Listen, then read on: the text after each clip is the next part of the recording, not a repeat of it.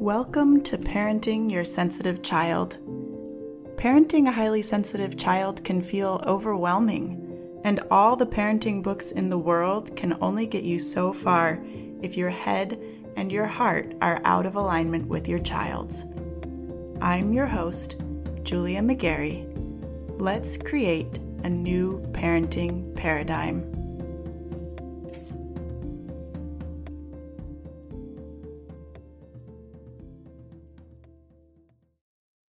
Y'all.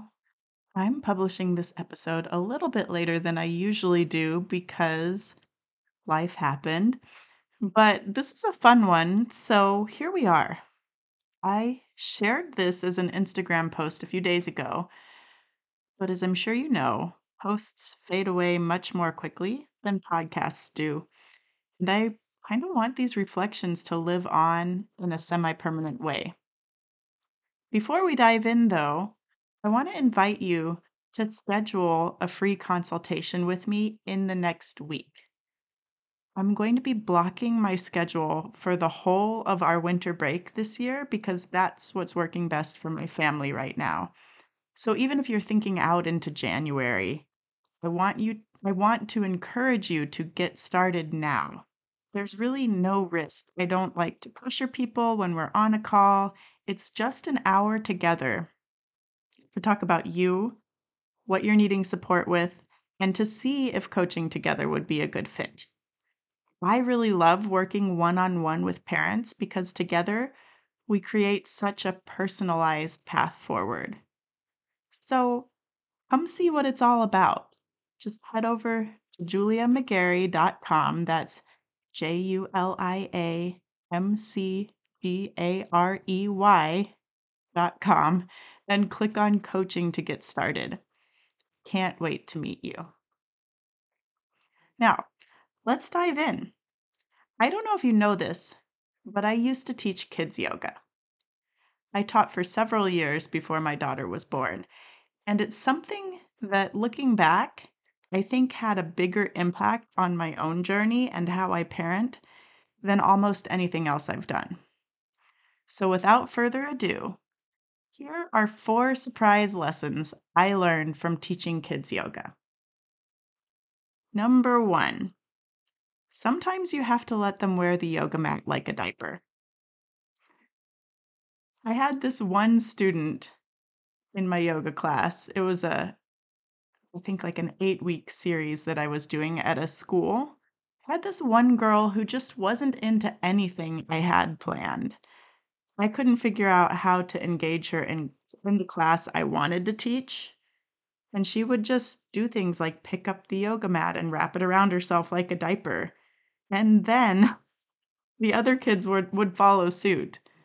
I was just so frustrated in those moments by my inability to teach a curriculum I'd been hired to teach because it was a specific program that I ended up reaching out to my mentor and you know what she said?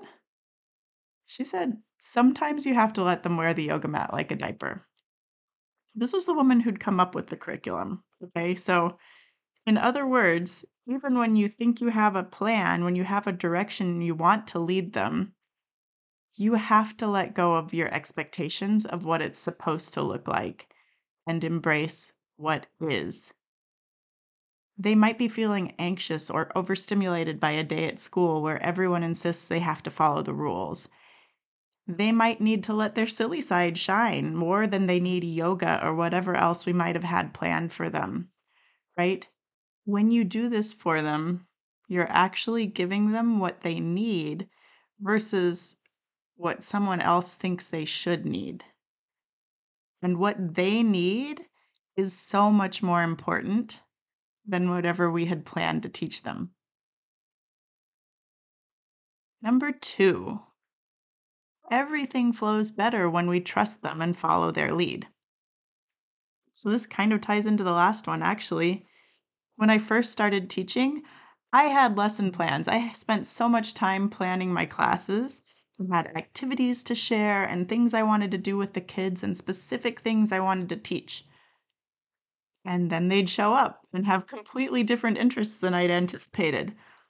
or their energy would be through the roof, and the little craft I brought along was just not a good fit for them.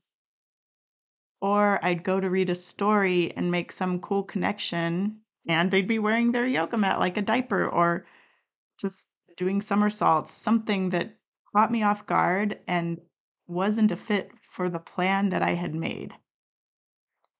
It didn't take me long to realize that while having an idea of where I might take the class was helpful, clinging to that idea was not. I leaned into having a rhythm for my classes to offer predictability. And I offered my students a lot of flexibility within that framework. I started paying attention to who was actually sitting in front of me and what they needed on any given day. And I filled my toolbox with back pocket techniques that I could draw on based on what they were showing me. This has served me as a parent because I came into this gig trusting that my daughter would show me what she needs and that if I could listen and pay attention, I could figure it out, even if it looked wildly different from what I was taught. Number three, paying attention to their nervous system signals and responses completely changes your dynamic. I am so grateful that my yoga training emphasized the nervous system and that I had enough practical experience doing yoga with kids to develop the skill of reading their nervous systems. It's one thing to say behavior is communication, it's another to be able to understand what a behavior is communicating to you about that child's nervous system. If you can crack that code, it will change your perspective, your interactions, your whole dynamic. Number four, most adults don't give children the level of respect they deserve. This one was a hard pill for me to swallow, y'all, but I taught yoga in a number of preschools in a very progressive city. I taught in elementary schools.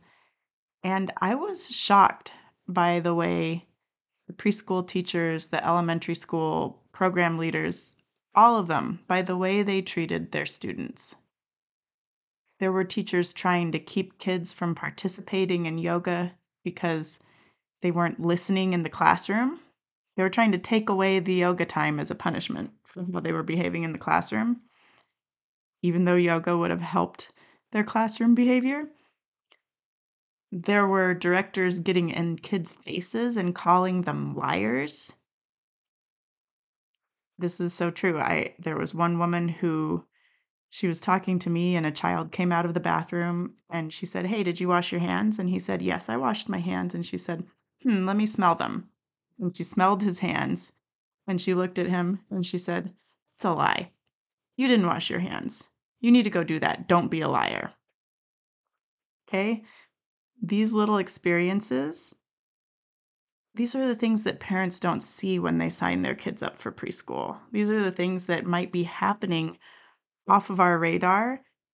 It made me very, very selective about who I would leave my child with when she was young because I got to see a dark side that I'm sure these teachers didn't show the kids' parents. This is why I work hard to create spaces that put children first. This is why I speak up for kids because I know what I believe kids deserve is not universal, not yet at least. And I know that their voices aren't big enough yet to be heard. You do not have to go with the flow and trust other adults blindly. Trust your instincts, trust your child, and speak up. All right, that is the episode for today. I hope that it creates a little moment of insight, perspective, maybe a laugh. I don't know. I had fun writing it. I hope that it's helpful for you, and I will talk to you in the next episode.